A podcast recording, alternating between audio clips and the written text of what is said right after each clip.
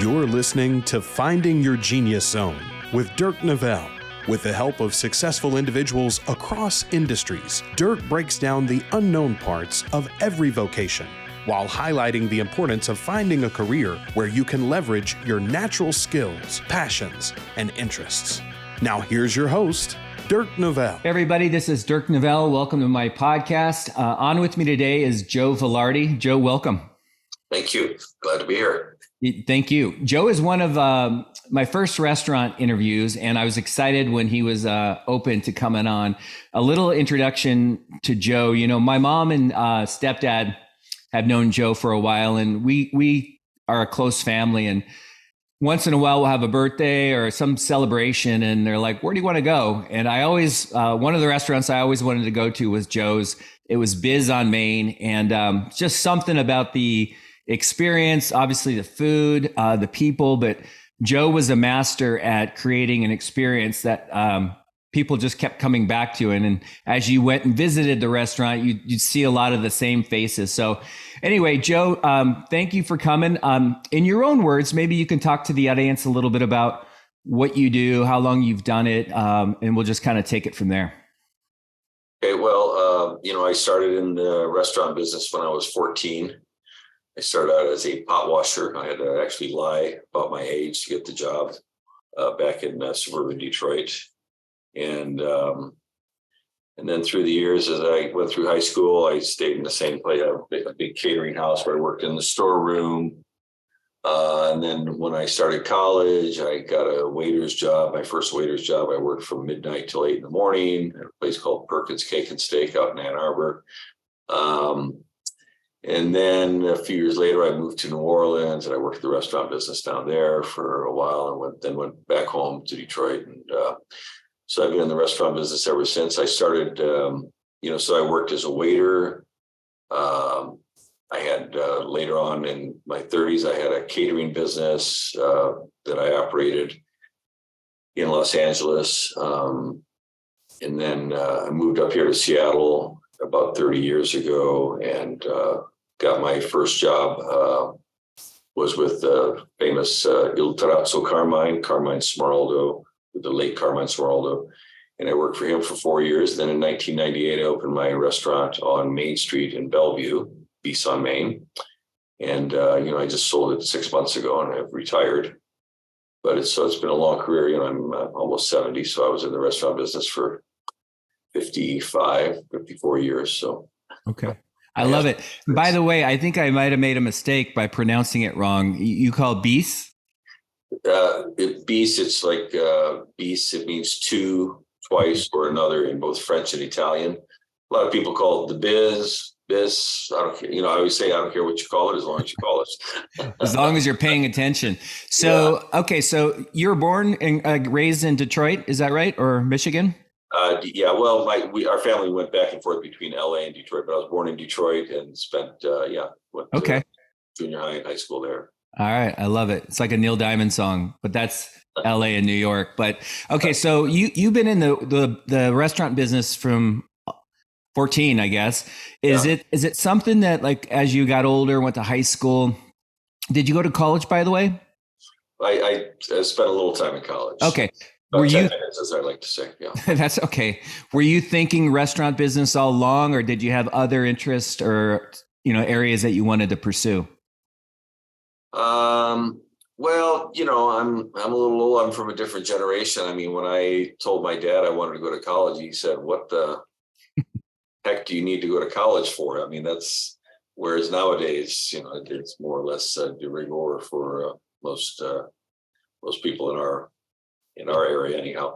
So yeah, it was a different time. So uh, so there wasn't a lot of focus in my family on going to college.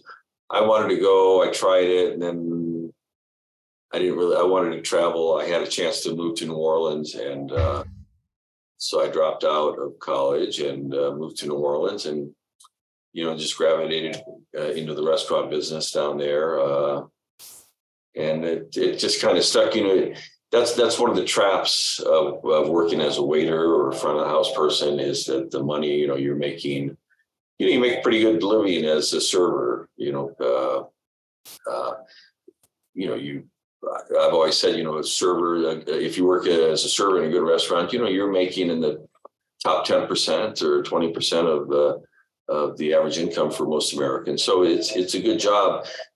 What's uh, hard being a server is that, especially in a nice restaurant, is that you're always serving people who are much wealthier, and and so then you, you develop sort of a a longing say you know wow that's that's some lifestyle that all these customers have and, and you know why can't i have that? So and and in some ways there's a, a lack of self-esteem working as a server. But you know in the european tradition it's it's a time honored position and it, uh, and and it should be because you know being a server is not for everybody as uh, my friend sid used to say you know uh, he used to always quote the Buddha. He said, he said, not everyone can serve. You know, not everyone is born to serve. Being being able to serve is a is a skill and it's an honor sometimes. So um, I came to look at it in that way. And and the other thing that I liked about the working as a server is you could travel. You had a um, you know you could go anywhere and, and be a server. Much like today, you know, people like to work from home, or they can work. They can they could be in New Zealand and be working their job here in Seattle uh, remotely. So, in a way, there's a similarity. Being a server, you can go anywhere and and get a job as a server or as a cook. You know, so there's there's the, the restaurant skill as it transfers to most anywhere in the world that you want to be. So that's an advantage. Uh, you know, back when I came up, it was also cash. You know, you didn't have to claim your tips too much, and you know, so there are those advantages. Changed now, of course. Uh, yeah. So I just want to uh, make sure I'm following. So as a server, you're you're referencing like being a waiter or waitress, and maybe not a, a, restaurant owner. So did you? Is that where you you were a server for a long time, and then ended up being an owner of a restaurant? Right. I worked as a server, and then uh, you know dining room captain, maitre d.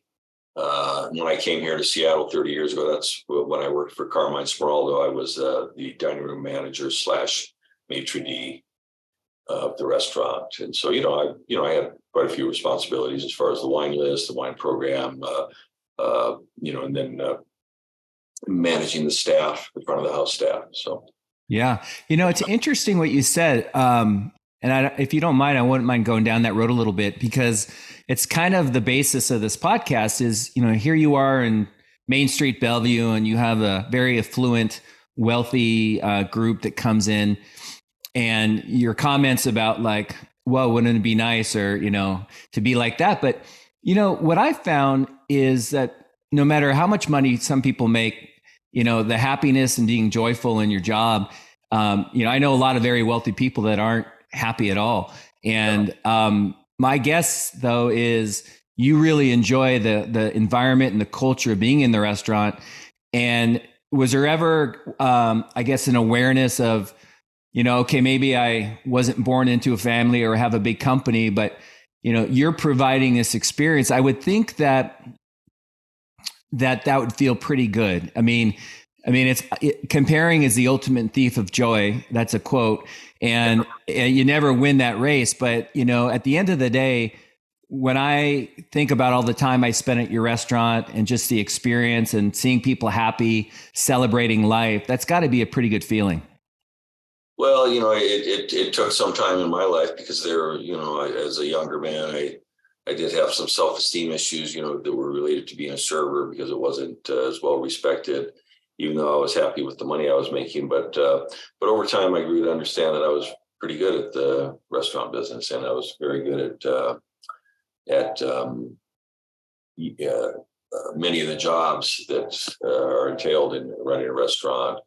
Um, and and then I end up, you know, having a very successful restaurant for 25 years, and you know, I made a very good living. And so, but it, it took a while for me to get to that point.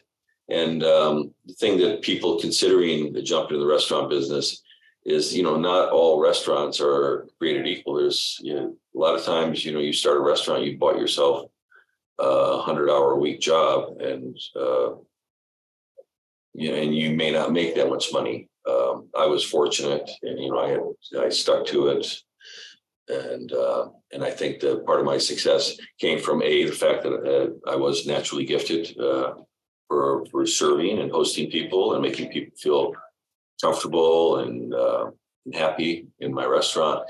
And um, and also that I was good at the technical side. In other words, you know the uh, dotting the i's, crossing the t's, um, and I think that um, that that combination of those two traits or qualities uh, helped me be successful. But uh, it is, you know, people should know that it's a it's a time consuming, it's a difficult job. You can't. There's no remote in the restaurant business because you know you can't go online and serve somebody. yeah, um, I get it. What would you say? I mean, just kind of cutting to the chase. You've been in the business for a long time. What's the hardest? I mean, maybe it changes based off the restaurant location or whatever, but what would you say to somebody who's dead set on opening up a restaurant? You know, they have a passion for it. What is the hardest part about? Is it is it hiring good people? Is it um, dealing with you know a shift in the economy and then people don't want to spend a lot of money on expensive? Like, what would you say the hardest part of your job is? Well, certainly staff is right up there, especially at our present day and in our community at least, but I'm sure it's pretty much uh, the, the, whole industry, you know, finding kitchen staff. Uh, you know, when, when the uh, uh, when the COVID came, so many people have dropped out of the restaurant industry. And, and you know you need to have good cooks. You need to have, you need to have dishwashers, cooks, prep cooks, chefs. Uh, that is a it's a lot of moving parts the restaurant business then you have the front of the house people and you know in my experience they're a little easier to find um, because it's usually uh, better money for the front of the house they work a few hours and maybe make the same as a, cook might work 50 hours a waiter would work 20 hours and they make about the same money uh, that's changing of course um, over the last few years there's more equity uh, going forward in the restaurant business, but it still kind of holds true that the cooks are going to work longer than the servers. But um, so so finding staff is very difficult and finding good staff. You know, I can tell you that like in Bis on Main, over the last five years before I left, uh, we must have gone through 10 or 12 sous chefs. These are guys that they're not the chef, but they're not a cook. They're somewhere in between. They're the ones that are supposed to be on the line, you know, helping the chef control things. And uh, they're just hard to find because it's either you're going to be a chef or you're going to be a cook. Nobody really wants to be the, the middle guy. Um, so finding the right people, you know, the right mix um, is very, very difficult. It's very challenging. And, and uh, that would that's what I would say is difficult. The other thing that's difficult is the restaurant business. As I said, you can't remote in, so it's a lot of hours. And and uh, for a restaurant to be successful, uh, you have to be on top of it. You have to be there. You have to make sure that people are doing things the right way, uh, the way you want them done, and uh, you, can't cut corners. Uh, I mean, maybe some people do, but I know in my experience, cutting corners is is is that little extra ten percent of effort that you put in that makes the difference between a very successful place and a place that maybe is middling. And um, so, so that's hard. You know, you work holidays, you're working evenings. So basically, when other people are off, you're working. That's the trade-off. Yeah, you know, the other thing I was just listening to you thinking is you have to be on too, like friendly, your energy, and like you might have some issues going on personally in your family or, whatever, health, whatever, but you got to show up and people are expecting a happy Joe or at least not a, a rude Joe. So, you know what I mean? So that's the other part, like being a newscaster or whatever, you gotta, you gotta look good and be happy and all that. And personally, I think that'd be hard because life can be difficult sometimes. Um, and so, just out of curiosity, at full capacity for your restaurant, the one you just left, um, how many people could actually sit at once? Well, uh, uh, we could actually have seated up to 130 people at one time. Our uh, occupancy was for 100, and the fire department allows plus or minus 10%. So, uh, ostensibly 110 people, and there were quite a few times when we had 110 people in the restaurant, that very full. Okay, so then I guess what why I'm asking is I'm curious. Um, staff, like how many employees does it take to service that many people, uh, you know, and you got people that are you know taking days off or whatever. So I'm sure that your whole staff isn't working at the same time. But does that mean you have 40 people on staff, 50, 20? No, I had I had about 35 employees. So on a on a on a say a busy night when we had a full dining room, I would have six servers, a bartender, that's seven. I'd have a host, which quite often was me. That's mm-hmm. eight, a couple bus boys, so that's 10 at the front of the house. And we'd have five cooks and two dishwashers in the back. So uh, about 17 people, 18 people. Now I ran my restaurant pretty lean. Uh, most places they might have two hostesses. You go in and you know you you go to a restaurant, you have like three or four hostesses standing at the front desk. You know, I never did that. Uh, you know, I was kind of more of a hands-on operator. So uh, for us, I would say, you know, something like that, 18 to 22 people is would be normal.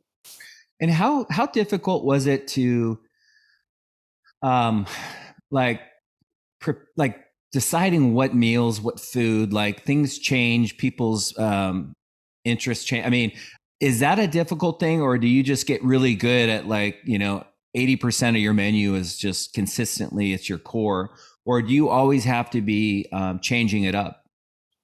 Well, I, I think uh, people want to see some change. Here, here's the the uh, the dilemma is that everybody wants you to change the menu. They want to see the menu refreshed occasionally. Then they don't want you to change their favorite item. So the minute, so it doesn't matter what item you take off or change, people are going to come in and say, "You changed my favorite item. You took off my favorite dish." so that's a no-win situation. But but here's what you know how we played it is we had a pretty standard menu. We would change it uh, quarterly. Maybe we change some of the preparations, but we'd leave the same protein. Like we always had a filet mignon, for example, but the preparation might change. The sauce might be different. The starch and vegetable accompaniment might change, but the filet was constant. Um, the other thing is you run specials. So most restaurants have specials, nightly specials. So those the, that's your chance to try out a new dish. So you run a special, and then it's it has a great response. So suddenly, well, that might be a, become a menu item because you had an uh, overwhelming uh, positive response from the customer base. Uh, conversely, if something doesn't go well, well, you know, and that's another point of being on the floor, being there, because you get to witness you know how the customers are reacting to a certain dish. You've seen, you know, you watch the plates when they go back to the kitchen. Are they are the plates clean, or are they leaving a lot of food on the plate? You know, that's a good indication that it um, that it wasn't well received. And and quite often you'll you'll ask somebody, "Oh, how was your dinner?" "Oh, it was great." You know, especially if it's a regular, they're reluctant to criticize you because they're going to come back again next week and they want to make sure they get a good table. So you can't really go 100% by what people tell you. You have to, you know, track it in terms of how many times an item gets ordered and watching the plates go back. You know, you have to you have to read between the lines. In other words. Yeah, yeah, you got to read the room. Yeah, uh, absolutely. What about the? um Just thinking about the the relationship you have with the people that provide the foods. You know, because you have to put in orders and there's only so much inventory does that change or do you get do you stay loyal to the same groups that actually provide you all the the food well your suppliers yeah they're pretty constant um, you know you have your your dry goods and your staples so you have one company that might bring you know your your spices and your the pasta any of the dry goods you know the gloves and you know all the containers and stuff you need uh, and and once you get with a good one, like we use Merlinos and we use them for years, and they were great. You know, they're they have very stable pricing. The the other uh, uh, thing, you know, you have fish and meat, basically the and and and uh, your produce. So those three things, those are uh, a little more fluid because um, somebody might want to get your business and then say give they're sending you some great product the first couple of weeks but then they start to to uh, slide. You know there's a there's and there maybe the prices go up. They raise their prices without telling you. So those are things you really have to keep on top of. And then once you get a good supplier who understands hey Bis on Main is going to send back any fish that's not grade a quality uh, and, and once they get into a rhythm then you can get some pretty good people. But you have to keep an eye on that all the time the fish, meat, and produce. So, and uh, like for example, we would we used uh, three or four different fish providers because you know some people have certain kind of product and or or the pricing. We get better pricing from Ocean Beauty today on shrimp, but uh, but they're high on halibut, so we're going to get our halibut from another guy, stuff like that. And that's uh, that's something as an owner, you know, you're you know you're checking your prices, make sure, hey, why did we get you know why did the price go up on this? it's very important to keep your prices in line and, and know what you're paying and knowing what a, a, plate of food, what it costs when it gets to the customer. How much that halibut costs us to serve. You know? Yeah.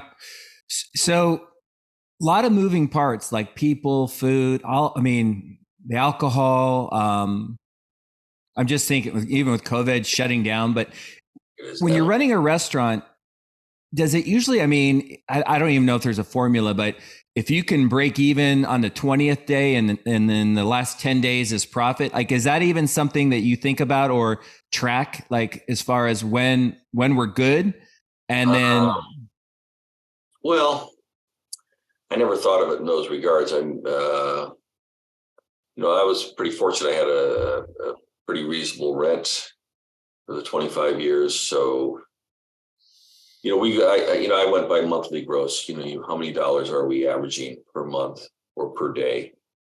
Uh, you know, I like to think, you know, I would think of my rent. There were plenty of days where I could ring my rent in one day, or more than my rent. So, you know, that's good. But, but I never lost money at Bis on Main. But, um, uh, you know, it it can be it's it's easy to lose money in the restaurant business.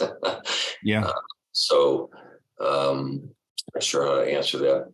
I, you know, because I was different because I did my I did the books myself. I ordered all the wine and liquor myself. I had the chef order the food stuff, of course, but I paid and then I paid all the bills. So I knew what I was paying. I kept track. You know, you got to keep track of your money. One one bit of advice I can uh, offer to someone who's starting out is pay your bills every week. Because what can happen is, you know, you get your money coming into your account every day. Your credit cards get downloaded, and then the money goes into your account the day later. Day later, you be sitting there one day, say you have a hundred thousand dollars, say, wow, I got a lot of money in my bank account, but you haven't paid your bills for two weeks or three weeks. Now you go and you pay your bills, and suddenly your hundred grand becomes I'm I'm down to a thousand dollars. You know, you, it, it's easy to get carried away. Uh, so my advice is, you know, it's what I did for 25 years. I paid my bills once a week. I was always on top of it. Yeah. And so I always had a very real estimate of what I have available uh, additional cash money. So, yeah. What I find, Joe, is a lot of times when I'm interviewing people who have like a creativity or a skill set, not everybody, I mean, that always doesn't translate to being a good business owner. Like you might be a great chef or an artist or, you know, a comp- I had a composer, but the skill set of taking the creative and also being, you know, a good P&L business owner, knowing about the recruiting, you know, all that stuff uh, it's interesting because I think what people do is they get excited about going down a different a road, uh, you know, because it sounds fun, but you know, all the backdrop, all the behind the scenes stuff, I I could imagine could get exhausting. Um, you've been how long? How many months has it been since you sold the restaurant? Uh, it's been seven months now. Okay, so what do you miss most? the money. okay the money and the perks. I, you know, I, I miss the, you know, I liked having the revenue and, you know, the perks of owning a restaurant are many, many perks. You know, for example, hope the IRS isn't listening, but I never paid for a bottle of wine in the last 25 years. You know, the restaurant bought it, I brought it home, consumed it. Same thing, you know, food, I could take food home from the restaurant. There's a lot of perks to owning a restaurant. So, but I don't, I don't, um, you know, I did it long enough that I was happy to step away and I don't miss the day to day because it is so all consuming. Uh, yeah, I, you know, I, I think I did it long enough and I had enough uh, satisfaction that I, that once I stepped away, I didn't really miss it. Yeah. You know, I did a lot of restaurant work myself, um, waiter, busboy, washing dishes, bartender. And I remember working at a bar uh, one of the bars I really liked. And then I started working at it and it kind of changed the experience a little bit. It wasn't as fun, you know, anymore. It was my bar. Now I work there and I, you know, um, and it's interesting because I think that's a good awareness for people to have. is when you make it your career or your your job or whatever, uh, you know, it can change it a little bit. What uh, I ask you, what you miss the most? What what I would say you didn't miss. Uh, what what don't you miss? Is it the day to day, the stress of dealing with all the people and all you know, writing the bills right. and okay. Don't miss the stress of staffing, okay. especially the kitchen crew. That's that was like a day, a daily thing. In fact, I used to walk in in the morning. I'd say to the chef, what's what went wrong today so far? And most days he had an answer. most days there's something did go wrong. I mean, the the the, the days I walk in and, and ask him, he say, Yeah, everything's good. Hallelujah. Well, the day's young, so you know it's something still could go wrong. And there's so many moving parts to the restaurant business and in so many things that can go wrong. It's you know, it's challenging. It's a challenging job. I mean, the the, the, most common mistake that I hear is somebody who who's is a good cook and they just love food and they love to cook. I should open a restaurant. No, no, you, that's you know people aren't realizing the many many aspects that you have the you know the, the number of products that you have to have on the shelf to to operate a restaurant. I mean, we had probably over a thousand things you know on the on our inventory. Or 1200 items that you know you had to be keep in stock and keep on top of you know. Uh, and then you know like it, it, just so happens i'm really good at clerical work. So you know when i opened the restaurant i was able to not only be the host and the owner but i also did all the book work and you know the inventory filing taxes you know like uh, or when the city says oh you have to have a permit to have outside seating you know you have to you have to make a draw a map to scale and you know there's just so many different challenges that, that come your way. You have to you know i'm an all-around sort of uh, you know i have a, a, broad range of capabilities and that was really key my success in keeping costs down i was able to get more blood out of that stone than most people because i did my own bookkeeping. You know i did the inventory. I was the host and manager as well as the owner you know and so the, you think of all those positions is, uh, you know, I probably wore five different hats, you know, because you go to some restaurants now, one person does the wine and liquor ordering, one person does, you know, the chef does the food ordering, one person does the books, one person is the host, one person runs the front of the house. You know, I basically did all of that myself. And not only did it give me, keep my thumb on the pulse of the restaurant, but also saved me some dough because I was able to do all those jobs, but it also meant that I was working like a dog. You know, when I first, uh, well, when I first opened, I had a partner, Michel, hence the name Bis, because it means two twice or another in French and Italian. He's French, I'm Italian. But after a year, he wanted out. So, uh, and I went from working about 45 hours a week to working 80 to 90 hours a week for, and I did that for quite a few years. I can also tell you that in the 25 years I was open, I never took more than one time I took more than five days off. One time I went to Italy and I was gone for 10 days. But the, other than that, I mean, you can't go for that long. You need to be there. You need because there's payroll. I mean, I did the payroll. So, you know, I couldn't be, I couldn't, if I planned a trip to go out of town, I had to make sure I planned it around the biweekly payroll. So I'd be there to, to make payroll because otherwise people aren't going to get their check. Yeah. I mean, I'm listening to you right now and like, I mean, like for me, I don't think it would be a good fit. I like my tapping out and like my ability to go somewhere and and not feel stressed out. You said you went to Italy for ten days or whatever, but I ever took off. Yeah. Yeah, I think that's really good for people that are listening to Joe right now. Is it's it's not just a job; it's a lifestyle. I would think is the word. And you know, these are the things, Joe, that like I want to get you know behind the curtains on and that people don't think about like they think about i like food i like you know people come in and it's entertaining it's fun but you also are tied to you know there are careers and jobs where you're tied to the facility or the location and getting away you know not to mention enjoying your time when you're away and not having to worry about what's going on. So i think it's not a negative thing. It's just a reality that people need to consider. Um, one of the questions i have is like so you you've been your whole life you've been in the restaurant industry. What has been your biggest surprise? Like you're a smart guy i know and you probably knew like you know the life what was going to happen. Is there anything that totally caught you off guard like whoa i had no idea uh, i'd feel this way about the business Um, tough question. I don't know.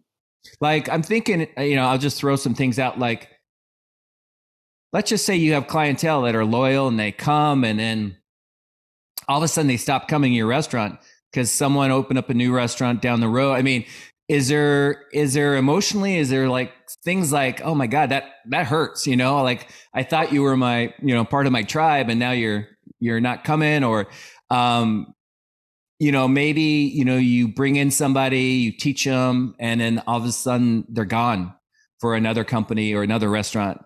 Well, um, yeah there's that yeah. Yeah but nothing surprised you. Well i mean maybe I would, I would say i was surprised that i could never find somebody to to really take over and run it for me the way that I would run it. That never happened. That's I could never step away. I wouldn't have sold if I'd been able to find that person. I wouldn't have sold my restaurant. I would have just turned over operation to them, and I'd still be making money as a as an absentee owner. But I was never able to find that. And is hmm. you know I had some great employees. I had some wonderful people who worked for me for a long, long time. I mean, my front of the house people were some people worked for me for 23 plus years. So, you know, I had a great staff, but nobody ever had the full commitment and full attention to detail that would have made me feel comfortable stepping away. Uh, and so ultimately I decided just to sell because I didn't want to I didn't want to have a business that was half-assed, if you'll pardon the French. You know, to me, it was important that we do it right. And um, and the point came in my life where I don't, I couldn't, you know, I didn't want to be there all the time anymore. So it was better for me just to sell it rather than to let it uh, decline in quality and uh, service that would have happened had I just found some manager who's uh, to run it. So yeah, and, and I get I, it. I, I would have loved to have found that person, but I never did. So that was surprising to me. So you know, I'm thinking now that you're retired and I know you have a young son, do you have thoughts or visions of like doing something different, like a smaller version? I mean, or do you think that you're, are you out, out? Like, do you feel like maybe in five years or whatever, you might try to get back into it, maybe in a different way? Well, you know, I get that question a lot. And, and uh, you know, as I tell people, you know, if, if I wanted to stay in the restaurant business, I just would have kept Bis on Main because it was doing great.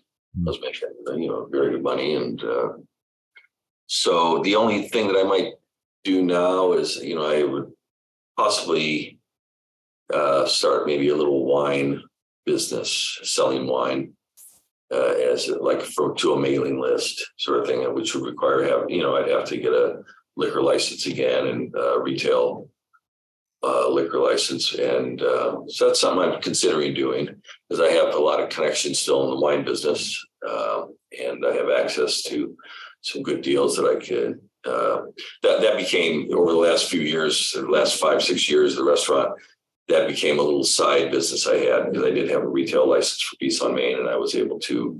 When I got great wine deals, I had a little coterie of uh, of buyers, you know, who liked to, you know, fancy wines and when I was able to get some good deals on that, I was able to sell them to my uh, my little group of customers that were, you know, wine collectors. So that's something I might step into, and I'm being encouraged to do so by some of my friends who are in the wine business and think, oh, you should do that. So but right now, I'm enjoying being off and you know uh, taking care of my my uh, children, my 13 year old and his brother. So awesome. I'm pretty satisfied that. I also have a non-compete for the next two and a half years for the for the east side. Anyhow, I could open in if I wanted to open a place in Seattle, I could, but uh, but not on the east side for the next two and a half years. So, how does that work? Do they say Z, these zip codes you can't operate in, or just on this side of the the? I mean, how does or is it is it that black and white or is it gray? Well, it's it's pretty black and white. The uh, uh, the the original the, the buyer, he originally had in there that he had a not compete for the city of Bellevue. And you remember the green store in Medina. I said, uh, I said, well, I'm going to go buy the green store and open a restaurant there because that's in Medina. It's not Bellevue. the next day he came back with a revision to the contract, which excluded me from operating on the entire east side. He said, you can open a place in Seattle, but not on the east side. I said, okay, well, I'm not planning. I, I have an idea. What about North Bend? we could use you up here.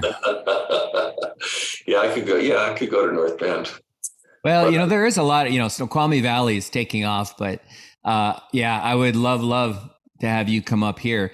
So as we wind this down, um, are there any? I mean, you understand kind of what I'm trying to do here. Are there any questions I haven't asked you that I should have? You know, any advice that you might want to give to somebody that's dead set? Like, for example, like picking a type of, you know, Italian, French.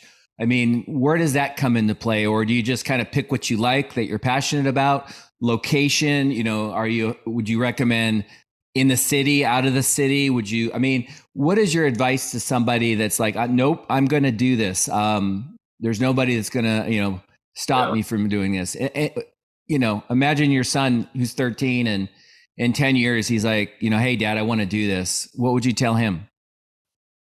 Well, I tell them, you know, A, you're, you know, having a good location is very important. Obviously, you know, the Bis on Main, I, I used to tell people proximity to wealthy folks has been very good for my business.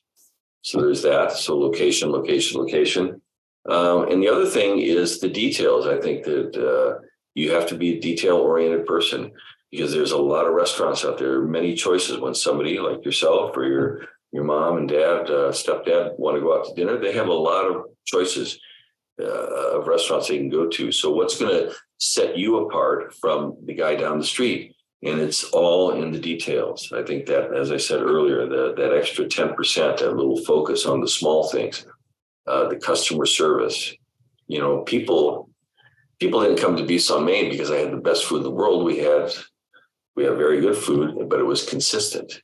The consistency is, I would say, the thing that is most often mentioned to me by former customers. They say, you know, I went there for 25 years. I never had a bad meal.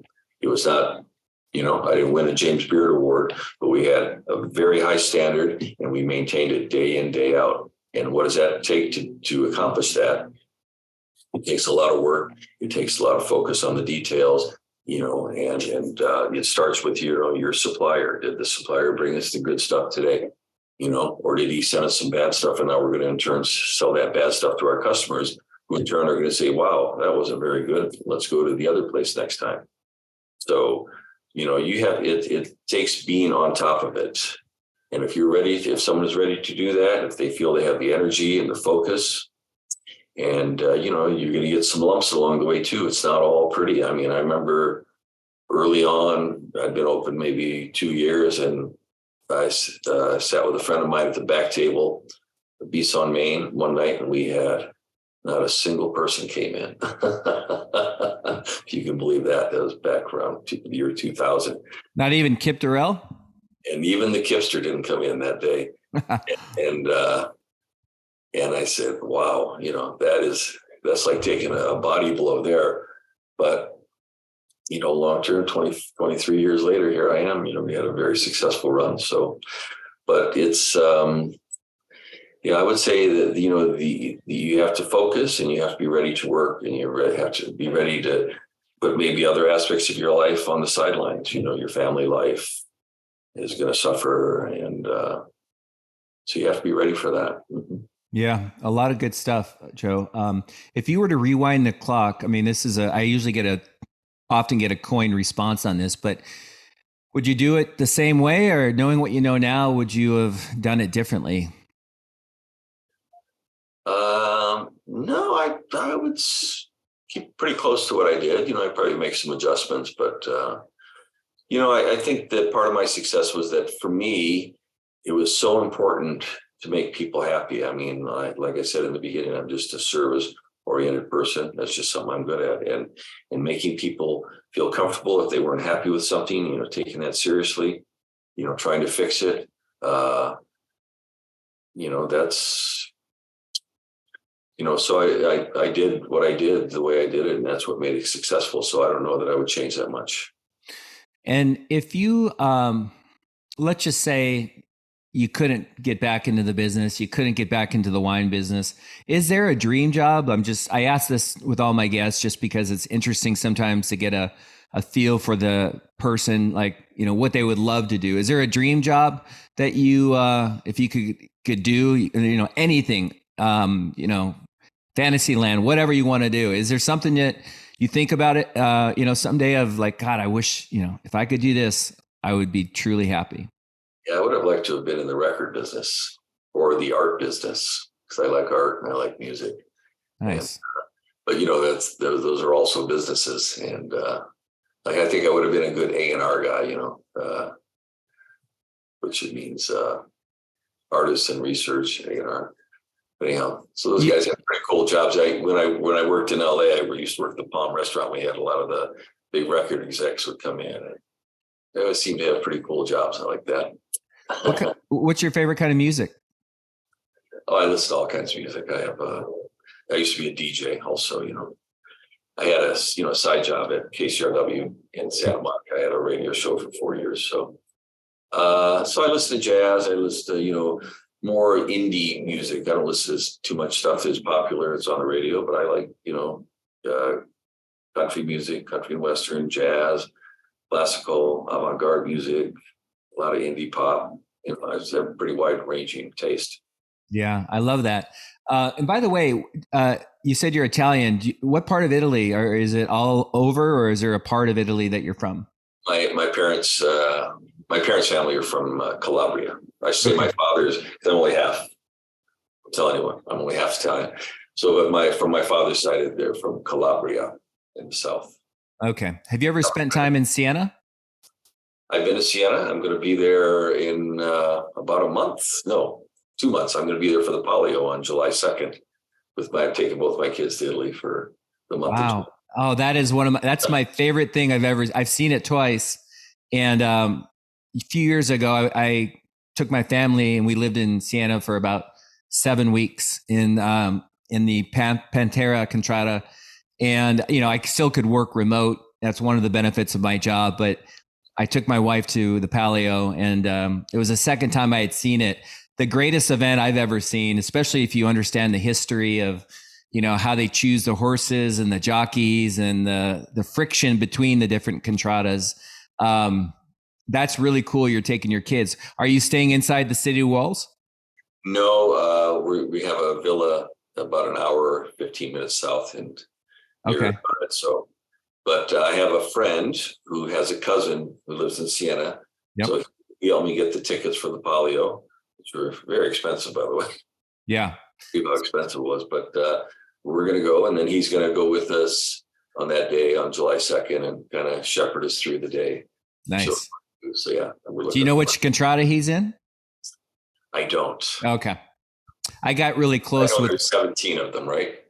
Yeah, uh, I, I, got real close with the Bruco Contrada, the Caterpillar, and uh, when I was there out, out, of college, and I spent a few weeks just I was poor as can be, but I remember one night I slept underneath the bleachers after the Palio, and they were they were starting to get rid of the sand, I, I, had drank a little too much Chianti, but I remember, I mean, I had no money. So like I usually slept outside, but I tell you, Siena is my favorite city in the world. So have fun. And if uh, you have an extra spot, um, I figure I, I, might be able to come with you. I would love that. So. Okay. Sounds good. Hey, uh, well, Joe, I really appreciate it. You, you gave a lot of great information and um, I know you, you know, you're very good at what you do. I hope you enjoy retirement and uh, really appreciate you coming on. Thank you. I appreciate being here. All right. Take care.